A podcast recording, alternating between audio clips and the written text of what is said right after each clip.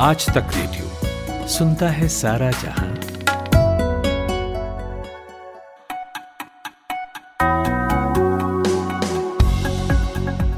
Hello, good morning. 18 अक्टूबर की तारीख, दिन है मंगलवार का, और आज तक रेडियो पर आप मॉर्निंग न्यूज एनालिसिस पॉडकास्ट आज का दिन सुन रहे हैं। मेरा नाम है अमन गुप्ता।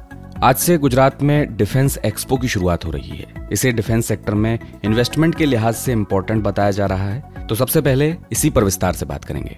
और नए फाइनेंशियल ईयर के बजट की तैयारियां शुरू हो गई हैं, लेकिन पिछली बार सरकार ने कई संस्थाओं की हिस्सेदारी बेचकर रुपए कमाने का जो टारगेट रखा था, उससे अभी हम कोसों दूर हैं। बचे हुए महीनों में कितना मुमकिन है टारगेट पूरा कर पाना और क्या चैलेंजेस हैं सरकार के सामने, जानेंगे। उधर ब्रिटेन में जिन वजहों से जॉनसन हटे थे, अब वही खतरा नई प्रधानमंत्री बनी लिज ट्रस पर भी मंडरा रहा है। उनकी अपनी ही पार्टी के सांसद ब्रिटेन के खस्ता हाल की वजह से उनका विरोध कर रहे हैं। तो क्या ट्रस की भी कुर्सी जा सकती है, और क्यों लिज ट्रस मुसीबत नहीं टाल पा रही हैं अपने सिर से, इसे भी समझेंगे। लेकिन अभी 60 सेकंड्स हेडलाइंस का वक्त है। सूरज कुमार से सुनिए।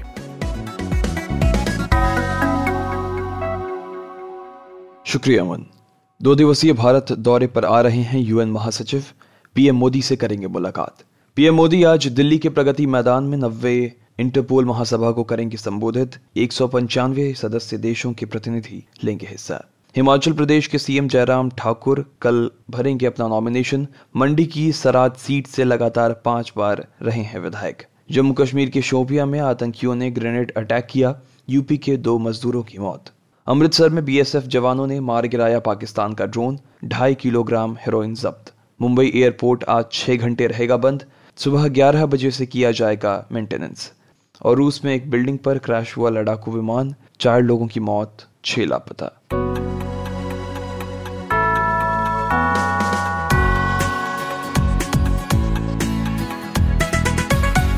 नमस्कार, ये है आज का दिन और मैं हूं अमन गुप्ता। गुजरात के गांधीनगर में आज से शुरू हो रहा है 12वां डिफेंस एक्सपो। ये 22 अक्टूबर तक चलेगा। डिफेंस एक्सपो में दरअसल डिफेंस सेक्टर के प्रोडक्ट्स बनाने वाली भारतीय कंपनियां जुड़ती हैं और सरकार के साथ उनका करार होता है। नरेंद्र मोदी की बीजेपी सरकार आने के बाद इस एक्सपो के ठिकाने भी अलग अलग होने लगे हैं, और मेक इन इंडिया मुहिम की वजह से ये एक्सपो और खासा बन गया है। कहा जा रहा है कि इस बार करीब 1320 भारतीय कंपनियों के पास सीधा मौका होगा कि वो डिफेंस सेक्टर में डील कर सकेंगी। आज तक रेडियो के लिए डिफेंस कवर करने वाले मंजीत नेगी इस एक्सपो को कवर करने के लिए गांधीनगर पहुंचे हैं। हमने उनसे ही बात की और उनसे पूछा कि ये जो एक्सपो हो रहा है वो किस लिहाज से इम्पोर्टेंट है और इसको लेकर क्या क्या तैयारियां वहां पर की गई हैं। देखिए, ये अब तक का सबसे बड़ा डिफेंस है जिसे प्रधानमंत्री नरेंद्र मोदी 19 तारीख को जिसका उद्घाटन करेंगे। और पहली बार, क्योंकि कोरोना काल के दौरान पिछले 2 साल से डिफेंस एक्सपो नहीं हो पाया था और इसलिए बड़े स्तर पर हो रहा है। करीब 1300 से ज्यादा देशी और विदेशी कंपनियां हिस्सा ले रही हैं इसमें, और इसके अलावा करीब 10 देशों के जो मिशन हेड हैं देशों के अलग अलग, वो उनकी एक कॉन्फ्रेंस है जिसे प्रधानमंत्री नरेंद्र मोदी संबोधित करेंगे। 10 देशों के राष्ट्राध्यक्ष होंगे। वो एक बड़ा हाईलाइट कह सकते हैं। कि इसके अलावा बहुत सारे ऐसे बड़े प्रोग्राम हैं जिन्हें नरेंद्र मोदी प्रधानमंत्री के तौर पर लॉन्च करेंगे। और उसके अलावा करीब 18 तारीख से लेकर 22 तारीख तक ये अहमदाबाद में डिफेंस एक्सपो होगा। और ज्यादा बड़ा फोकस इस बात पर होगा इस बार कि मेक इन इंडिया के जरिए जो देश और विदेश की कंपनियां हैं वो कैसे तीनों सेनाओं के लिए हथियार और साजो सामान बना सकती हैं। तीनों सेनाओं की मौजूदगी यहाँ पर होगी। डीआरडीओ, एचएएल और तमाम जो बाकी पीएसयूज हैं, पब्लिक सेक्टर सरकार की कंपनियां हैं, चाहे एचएएल की बात करें, चाहे गोवा शिपयार्ड की बात करें, और तीनों सेनाओं के लिए, नौसेना, थल सेना और वायुसेना के लिए जो हथियार और साजो सामान की आने वाले दिनों में जरूरत है, उसके लिए एक शोकेश डिफेंस एक्सपो होगा। और ज्यादा जोर इस बात पर होगा क्योंकि इस वक्त जो देश दुनिया के हालात हैं, कैसे मेक इन इंडिया के जरिए सेनाओं की जो हथियारों की जरूरत है उसको पूरा किया जा सके। और क्योंकि इस बार गुजरात में ये डिफेंस एक्सपो हो रहा है, इसलिए केंद्र सरकार और की भी कोशिश है कि एक बड़े स्तर पर ये डिफेंस एक्सपो हो। अभी इस वक्त जब मैं अहमदाबाद पहुंचा हूं तो अहमदाबाद से लेकर गांधीनगर, जहां पर ये इसका शो होना है, डिफेंस एक्सपो होना है, पूरा रास्ता जो राजमार्ग है एयरपोर्ट से लेकर गांधीनगर तक का, उसमें उसको सजाया गया है, डिफेंस एक्सपो से जुड़ी चीजें लोगों को बताई जा रही हैं। साबरमती रिवर फ्रंट जो कि अहमदाबाद गांधीनगर के बीच में है, उस पर भी फ्लाई पास, उस पर भी जो भारतीय वायुसेना का फ्लाई पास्ट होगा और जो इक्विपमेंट होंगे वो दिखाए जाएंगे। तो एक तरह से तीनों सेनाओं की ताकत अगले 18 तारीख से लेकर 22 तारीख के बीच में गुजरात और देश विदेश के लोग यहाँ पर देखेंगे। मंजीत, 2020 में ये एक्सपो लखनऊ में हुआ था। प्रधानमंत्री नरेंद्र मोदी ने 2025 तक $5 बिलियन के निर्यात की बात कही थी डिफेंस सेक्टर से जुड़े हुए। अभी की स्थिति को देखते हुए कितना संभव नजर आता है ये टारगेट? बिल्कुल, 5 बिलियन जो डिफेंस में बात की जा रही है निर्यात की, एक्सपोर्ट करने की, उस दिशा में काफी कदम उठाए गए हैं। खासतौर से भारत चाहे ब्रह्मोस मिसाइल बनाने की बात, उसको कई देशों को निर्यात करने की प्रक्रिया में काफी हद तक बातें आगे बढ़ी हैं। जो सौदा है वो आगे बढ़ा है। उसके अलावा अब कोशिश की जा रही है कि जो भी बड़े हथियार युद्धपोत हैं या फिर वायुसेना के लड़ाकू विमान हैं, दूसरे जो ट्रांसपोर्ट एयरक्राफ्ट हैं, वो यहाँ पर बनाए जाए, भारत में बनाए जाए, और उसके बाद उन्हें जो भारत के मित्र देश हैं आसपास के, उनको सप्लाई किया जाए। चाहे भारत, अगर हम बात करें ब्रह्मोस मिसाइल सिस्टम की, तो उसको लेकर भारत के जो आसपास के अफ्रीका महाद्वीप के देश हैं, उसके अलावा आसपास के जो देश हैं, उन्होंने काफी उसमें रुचि दिखाई है। इसके अलावा चाहे आकाश मिसाइल सिस्टम हो, भारत के बनाए हुए तमाम दूसरे हथियार हों, लड़ाकू विमान हों, LCA जो भारत का स्वदेशी लड़ाकू विमान है, LCA तेजस, उसको लेकर कई देश उसको खरीदना चाहते हैं। तो कोशिश यही है, पिछले अगर हम मोदी सरकार के 8 साल को देखें, उससे पहले डिफेंस एक्सपो दिल्ली में होता था और उसके बाद कोशिश की गई कि इसको अलग अलग शहरों में, अलग अलग देश के हिस्सों में ले जाया जाए। इससे पहले चेन्नई में आयोजित किया गया, वहां पर चेन्नई में तमिलनाडु डिफेंस कॉरिडोर पर काम चल रहा है। लखनऊ में जब ये हुआ कुछ साल पहले, तो वहां पर बुंदेलखंड और के में एक डिफेंस कॉरिडोर की शुरुआत हुई, और इस बार गुजरात। तो कोशिश ये है कि जमीन पर अलग देश के अलग अलग हिस्सों में जो डिफेंस रक्षा क्षेत्र से जुड़े उद्योग धंधे हैं, जो छोटे उत्पादक मैन्युफैक्चरर हैं, चाहे बड़े उद्योगपति हों, वो सब जुड़े और एक पूरा इकोसिस्टम तैयार हो भारत में रक्षा क्षेत्र का, जिससे कि कल पुर्जे से लेकर बड़े हथियार सारी चीजें देश में बने और उसमें एक बार तीनों सेनाओं की जरूरत पूरी हो जाए, तो फिर हम उसे निर्यात की तरफ आगे बढ़ें। शुक्रिया मंजीत।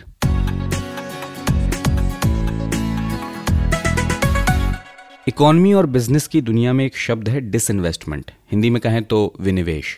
ये नीति है एक तरह की, और ज़्यादा आय कमाने के लिए सरकारें इसे अपनाती हैं। अपने किसी भी ऑर्गेनाइजेशन का वो एक हिस्सा बेच देती हैं और फिर इससे जो पैसा आता है उसका और चीज़ों में इस्तेमाल किया जाता है। पिछले साल के बजट में सरकार ने इसके तहत 1,75,00,000 करोड़ जुटाने का टारगेट रखा था, लेकिन उसका 5% भी नहीं जुट पाया है। फिर इसी साल मार्च में जब बजट बनाया जा रहा था, तब इस टारगेट को घटाकर 65,000 करोड़ कर दिया गया। दावा था कि ये टारगेट तो अचीव हो ही जाएगा, और उसका कारण भी था। LIC का IPO आ रहा था, भारत पेट्रोलियम, HAL ऐसी तमाम संस्थाओं की हिस्सेदारी बेचकर सरकार कमाई का प्लान बना रही थी। लेकिन अब जब ये साल निकलने में 4 महीने बचे हैं, नए बजट की तैयारी शुरू हो गई है, ये टारगेट अब भी दूर की कौड़ी है। सवाल यह है कि मौजूदा परिस्थितियों में और बचे हुए समय में जो 65,000 करोड़ कमाने का टारगेट सरकार ने रखा था, वो कितना अचीवेबल नजर आ रहा है। ये पूछा मैंने बिजनेस टुडे में जर्नलिस्ट रजत मिश्रा से। तो देखिए, जो डिसइन्वेस्टमेंट टारगेट की हम बात कर रहे हैं, 65,000 करोड़ रुपए, ठीक है, लोग इसको बोल रहे थे कि बहुत ही कंजर्वेटिव टारगेट है, बहुत कम टारगेट है, अचीवेबल, ये तो अचीवेबल है ही है। बट द थिंग इज, अगर आप अभी देखेंगे एज ऑफ नाउ, हम लोग आ गए हैं almost October, we are in the midst of October, November, December, Jan, Feb, 4 महीने हमारे पास बचे हुए हैं। और अब तक जो इस पूरे 65,000 करोड़ का जो टारगेट है, as of now we have managed to garner 24,544 crore रुपए डिसइन्वेस्टमेंट रिसिप्ट्स कहते हैं इन्हें, ठीक है, जो कि वेरियस कंपनीज की स्टेक सेल करके, उनको सेल करके, ये सारी चीजें से हमारे को अभी इतना पैसा आया है। अब कौन कौन सी कंपनीज हैं जिनका डिसइन्वेस्टमेंट इस साल हो सकता है, जो जिसमें BPCL एक सबसे बड़ी एंटिटी थी जिसमें गवर्नमेंट को 41,000 करोड़ के अराउंड डाइवेस्टमेंट से मिलने वाले थे, बट BPCL की जो क्या कहते हैं डिसइन्वेस्टमेंट थी, उसको गवर्नमेंट को होल्ड पे रखना पड़ा, क्योंकि पिछले साल उसकी बिडिंग के दौरान लास्ट में एक भी कॉम्पिटेटिव बिडर नहीं बचा था। और दूसरा ऑयल मार्केटिंग कंपनीज को लेके जो जियोपॉलिटिकल सिचुएशन थी, तो बहुत इन्वेस्टर्स ने एंथुजियाज्म नहीं दिखाया था. तो BPCL is on hold. Concor यानी कि container corporation of India limited, which is also a government entity, उसकी डिसइन्वेस्टमेंट में भी बहुत प्रॉब्लम आ रही थी. Now that has been sorted, उस पर डिसीजन आ चुका है रेलवे का. अब जो कॉनकॉर की ये डाइवेस्टमेंट की बात हो रही है, उसका ईओआई स्टेज यानी कि एक्सप्रेशन ऑफ इंटरेस्ट मांगने का नवंबर तक आई थिंक स्टार्ट हो जाएगा. तो 24,000 करोड़, फेयरली 25,000 करोड़ ऑलरेडी हमारे पास है. 36,000 करोड़ रुपए का हम सोच रहे हैं इस साल हिंदुस्तान जिंक पे गवर्नमेंट काउंट कर रही है. तो फेयरली ये तो दिख रहा है कि 65,000 करोड़ का अभी 25,000 करोड़ ही हम गवर्नमेंट के पास आ पाया है. अभी 40,000 करोड़ रुपए के लिए अभी गवर्नमेंट को के पास 4 महीने बचे हुए हैं. तो बोल सकते हैं कि 65,000 करोड़ का जो टारगेट है वो भी एक टॉल क्लेम की तरह दिख रहा है, बट उसके लिए कुछ पॉसिबिलिटीज नजर आ रही हैं कि हाँ, अगर ये सारी चीजें हो गई तो ये हो सकता है. तो it's achievable, but at the same time it's very difficult considering the intricacies and the nuances with the particular company is concern. Rajat, आपने कहा कि राह मुश्किल है. क्या रोड़े हैं आखिर टारगेट घटाने के बाद भी, कहाँ चैलेंज फेस कर रही है सरकार? देखिए, चैलेंजेस की जब बात करें तो हर एंटिटी जिसको डाइवेस्टमेंट के लिए गवर्नमेंट चुनती है, उसके साथ there are set of challenges that comes in, right. सबसे पहले पवन हंस को ले लीजिए. पवन हंस का डाइवेस्टमेंट करना था सरकार को, एक्सप्रेशन ऑफ इंटरेस्ट भी आ गया था, बट एक जो उसकी पवन हंस के इन्वेस्टर थे उन्होंने पॉइंट रेज कर दिया. Like in I am not able to recall the name, and bankruptcy में कुछ किसी ने इशू रेज कर दिया. उसके बाद कॉनकॉर में लैंड एग्रीमेंट वाला इशू आ गया. उसके बाद बीपीसीएल में कॉम्पिटिटिव बिडर ही नहीं बचा, बिकॉज जो मार्केट सिचुएशन थी वो फेवरेबल नहीं थी ऑयल मार्केटिंग कंपनीज के मुताबिक, ठीक है. तो ये बहुत सारे पवनंस हो गए. शिपिंग कॉर्पोरेशन ऑफ इंडिया का डीमर्जर का इशू आ गया. तो हर एंटिटी के साथ एक पर्टिकुलर सेट ऑफ चैलेंज आता है जिसको डील करना पड़ता है दीपम डिपार्टमेंट को, जो कि मिनिस्ट्री ऑफ फाइनेंस का एक पार्ट है जो डाइवेस्टमेंट और स्टेक सेल से डील करता है. तो हर एंटिटी की डाइवेस्टमेंट के साथ there is a specific challenge that comes in with the particular entity. तो इसका ऑब्वियसली मार्केट कंडीशन तो एक है ही सबसे बड़ा broad factor, but if I will talk in specific, so the with particular entity there comes a particular challenge. So all those challenges has to be knocked out. तो ये है. पर मैं आपको ये भी बता दूं कि पिछले 2014 से जब से मोदी सरकार आई है सेंटर में, तब से लेकर अब तक 4 लाख करोड़ की डिसइन्वेस्टमेंट रिसिप्ट्स आ चुके हैं, यानी कि कंपनीज की डाइवेस्टमेंट से और स्टेक सेल से सरकार अब 2014 से अब तक 4 लाख करोड़ रुपए कमा चुकी है. इसमें बड़ी बड़ी स्टेक सेल है. एयर इंडिया हो गया, LIC का IPO हो गया जिसने सरकार को 20,000 करोड़ रुपए दिए. एयर इंडिया का था, एयर इंडिया ने भले सरकार को कोई नेट प्रॉफिट नहीं दिया, but even though it was a बहुत साल से एयर इंडिया की डाइवेस्टमेंट का प्रोसेस था.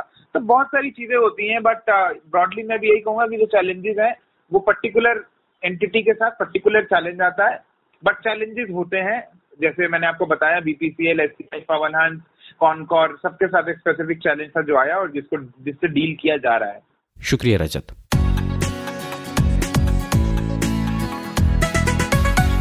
ब्रिटेन में नई सरकार आने के बाद ये लगा था कि अब सब कुछ वहाँ पर ठीक हो जाएगा, लेकिन ऐसा होता हुआ नहीं दिख रहा है. बढ़ती महंगाई और फेल्ड पॉलिसीज की वजह से बोरिस जॉनसन को पद गंवाना पड़ा था. नई प्रधानमंत्री लिज ट्रस बनी थी, लेकिन अब इसी आधार पर उनकी भी कुर्सी खतरे में नजर आ रही है.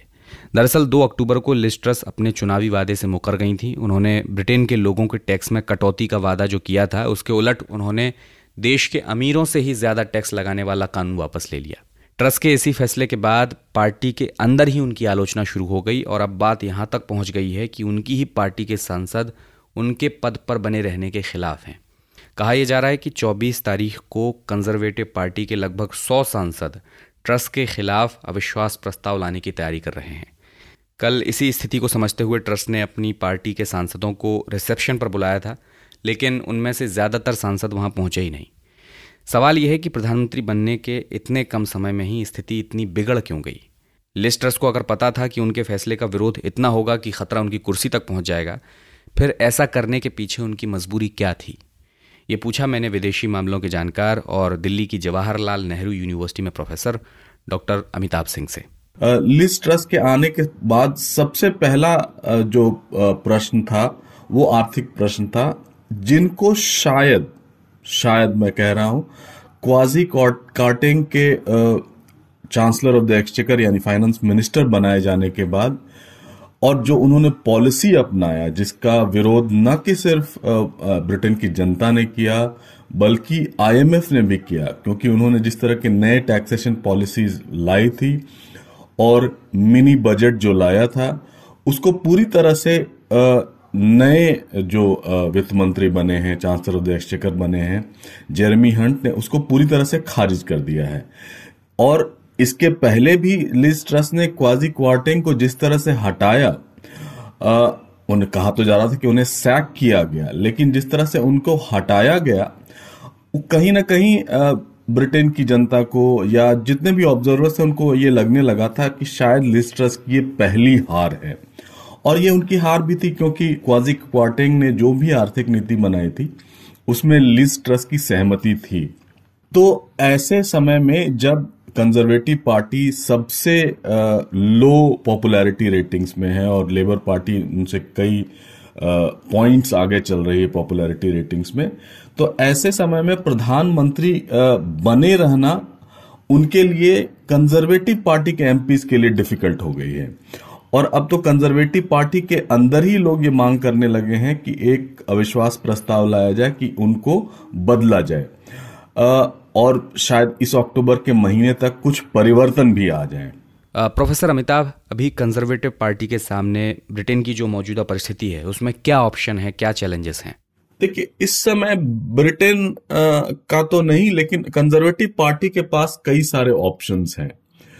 एक तो है कि इन यथास्थिति बनाए रखनी चाहिए, चूंकि लिज ट्रस हैं, नई प्रधानमंत्री बनी हैं, आर्थिक संकट पहले से मौजूद था और पिछले 12 साल में ये 5वीं बार होगा अगर कोई प्रधानमंत्री बदला जाएगा। तो कॉन्टिन्यूटी के लिए ये जरूरी होगा कि लिज ट्रस को बनाए रखना चाहिए, लेकिन कंजर्वेटिव पार्टी को कहीं ना कहीं ये बात खटक रही है कि शायद लिज ट्रस के प्रधानमंत्रित्व में या लिज ट्रस के लीडरशिप में उनको अपनी सीट बचाना, मेंबर ऑफ पार्लियामेंट एमपी की सीट बचाना मुश्किल हो जाएगा, इसलिए वो परिवर्तन चाहते हैं।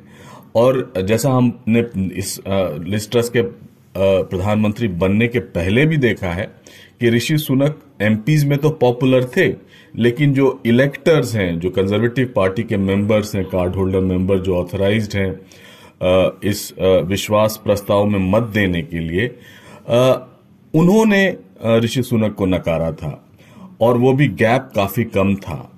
तो ऑप्शन तो एक है कि उनको प्रधानमंत्री से हटा दिया जाए, जो मेरे हिसाब से सही कदम नहीं होगा।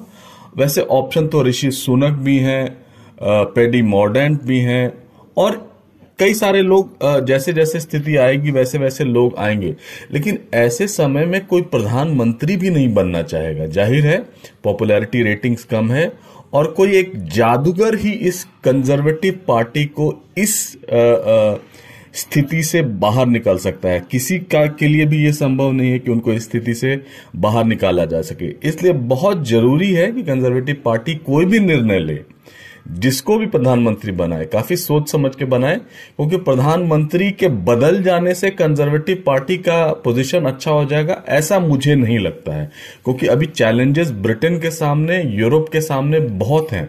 यूक्रेन है, एनर्जी समस्या है, उससे उपजी हुई एनर्जी क्राइसिस है, उसके अलावा जो ब्रेग्जिट से ब्रिटेन निकला है उसमें भी अभी तक स्थायित्व नहीं आया है, जैसे भारत से FTA अग्रीमेंट साइन करने पर। तो चैलेंजेस बहुत हैं और लेकिन कंजर्वेटिव पार्टी को बहुत सोच समझ के निर्णय लेना होगा।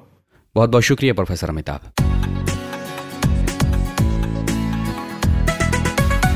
और अब बारी अखबारों से सुर्खियां बताने की। सूरज कुमार हमारे साथ मौजूद हैं, तो सूरज शुरू करते हैं, बताइए देश के अखबारों में क्या खबरें हैं। Good morning Aman.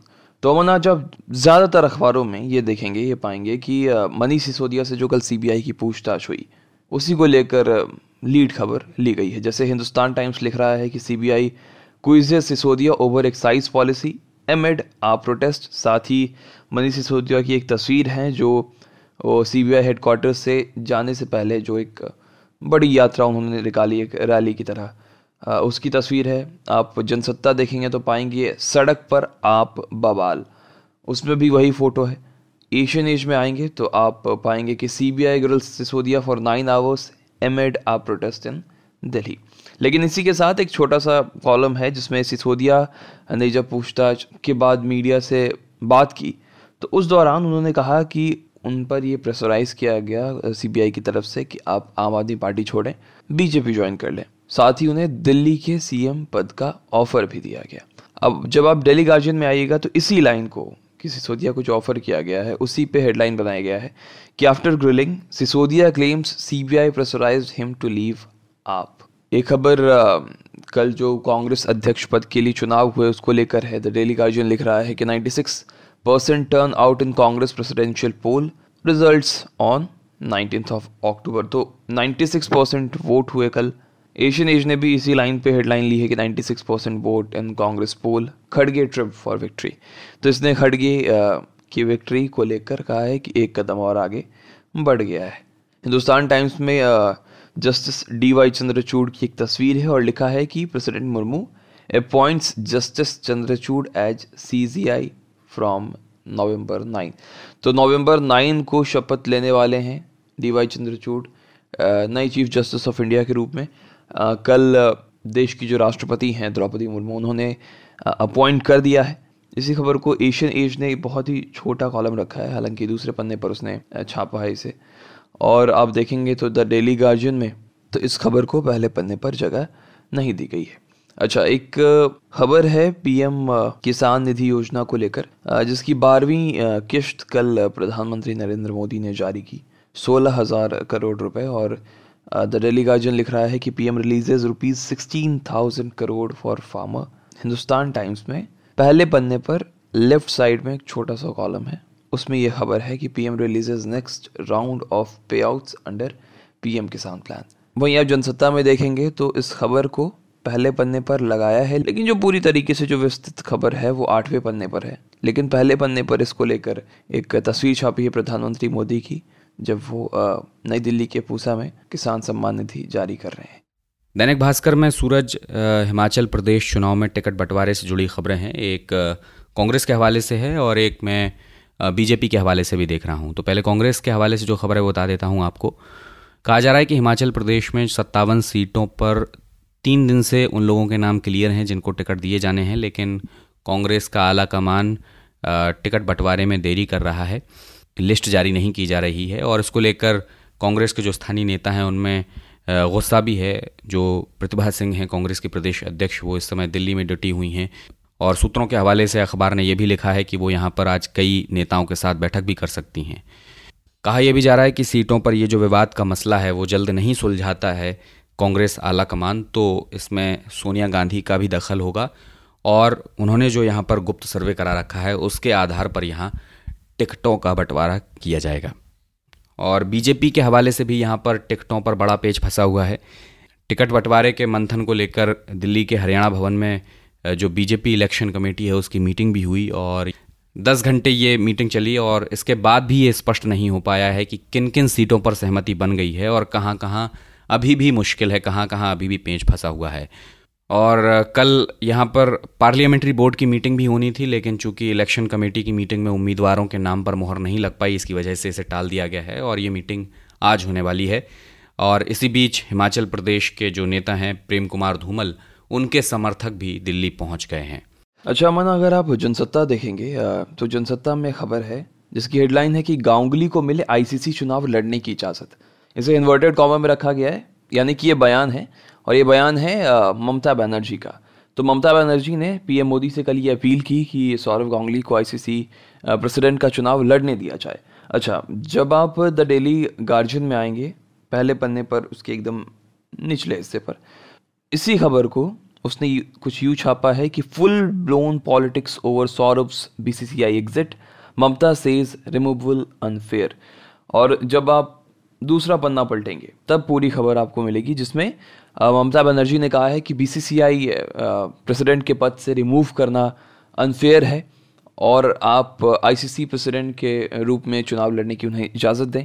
अच्छा, एक चीज़ इसमें जो जोड़ी गई है अखबार में वो ये कि जो बीजेपी नेता हैं, बंगाल बीजेपी नेता हैं शुभेंदु अधिकारी, उन्होंने कहा है कि अगर आपको सौरव गांगुली की इतनी ही चिंता है तो सबसे पहले तो उन्हें आप बंगाल का ब्रांड एम्बेसडर बनाए शाहरुख खान की जगह।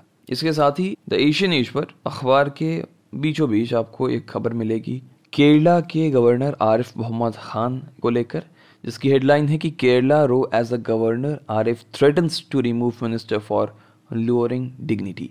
तो कल जो राजभवन है उनके ऑफिशियल अकाउंट से ये ट्वीट किया गया कि सीएम और जो काउंसिल मिनिस्टर हैं उन्होंने अगर गवर्नर की डिग्निटी को थ्रेटन किया तो वो मिनिस्टर को बर्खास्त कर सकते हैं। इस लाइन पे एशियन एज ने खबर छापी है। लेकिन अगर आप द हिंदुस्तान टाइम्स में जाते हैं दूसरे पन्ने पर, action if dignity of governor office lowered, तो इस हेडलाइन में आपको एक्शन का जिक्र है लेकिन मिनिस्टर के रिमूवल का जिक्र नहीं है इसकी हेडलाइन में। और राजनाथ सिंह के बयान से जुड़ी ये खबर मैं सूरज बता रहा हूँ आपको, ये मैं द एशियन एज पर भी देख रहा हूँ, अमर उजाला पर भी ये खबर लगी है। तो राजनाथ सिंह ने कल नेशनल डिफेंस यूनिवर्सिटी के दूसरे दीक्षांत समारोह में हिस्सा लिया।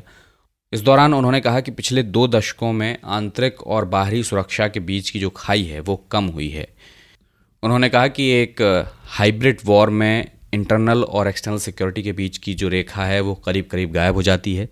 साथ ही ये भी बोला उन्होंने कि किसी भी देश की सुरक्षा को ख़त्म करने के लिए जो काम करने वाली ताकतें हैं वो सोशल मीडिया यानी इंडिपेंडेंट मीडिया और गैर सरकारी संगठनों, जुडिशरी या लोकतंत्र का दुरुपयोग कर सकती हैं। सूरज, बढ़ते हैं विदेश के अखबारों की ओर, वहाँ क्या खबरें हैं बताइए। बीबीसी पोर्टल पर आप देखेंगे तो खबर है जर्मनी को लेकर, जिसने न्यूक्लियर पावर प्लांट को ये आदेश दिया है कि वो जो एनर्जी का उत्पादन है मिड अप्रैल तक करता रहे, क्योंकि रशिया और यूक्रेन के बीच जो वॉर चल रहा है उससे एनर्जी को लेकर क्राइसिस पैदा होगी और इसका असर हो सकता है जर्मनी पे भी दिखा है। इसलिए न्यूक्लियर पावर प्लांट को उसने बंद करने के लिए नहीं कहा है अनटिल मिड ऑफ अप्रैल। ऐसा इसलिए क्योंकि जो 6% हिस्सा है जर्मनी की इलेक्ट्रिसिटी का वो न्यूक्लियर पावर प्लांट से आता है। इसके साथ ही एक रूस में एक बिल्डिंग पर एक लड़ाकू विमान क्रैश हो गया जिस कारण 4 लोगों की मौत हो गई है, 4 लोग लापता बताए जा रहे हैं। यह खबर रॉयटर्स से मैं पढ़ रहा हूँ। वहीं रूस यूक्रेन युद्ध को लेकर खबर है जो द न्यूयॉर्क टाइम्स में छपी है कि पुतिन के सैनिकों के ताबूत ही देश लौट रहे हैं और क्योंकि सिर्फ 5 दिन की ट्रेनिंग के बाद मोर्चे पर तैनात कर दिया जा रहा है। तो कोई प्रॉपर ट्रेनिंग नहीं है, इस कारण जो ढंग से लड़ाई है, ठीक तरीके से लड़ाई है, वो नहीं कर पा रहे हैं रूस के सैनिक, क्योंकि 5 दिन की ट्रेनिंग में ही उन्हें उन लोगों को बोला जा रहा है कि आप जाके यूक्रेन से युद्ध लड़ें। तो इस तरह की स्थिति रूस यूक्रेन युद्ध की बनाई है। मन, बहुत बहुत शुक्रिया सूरज।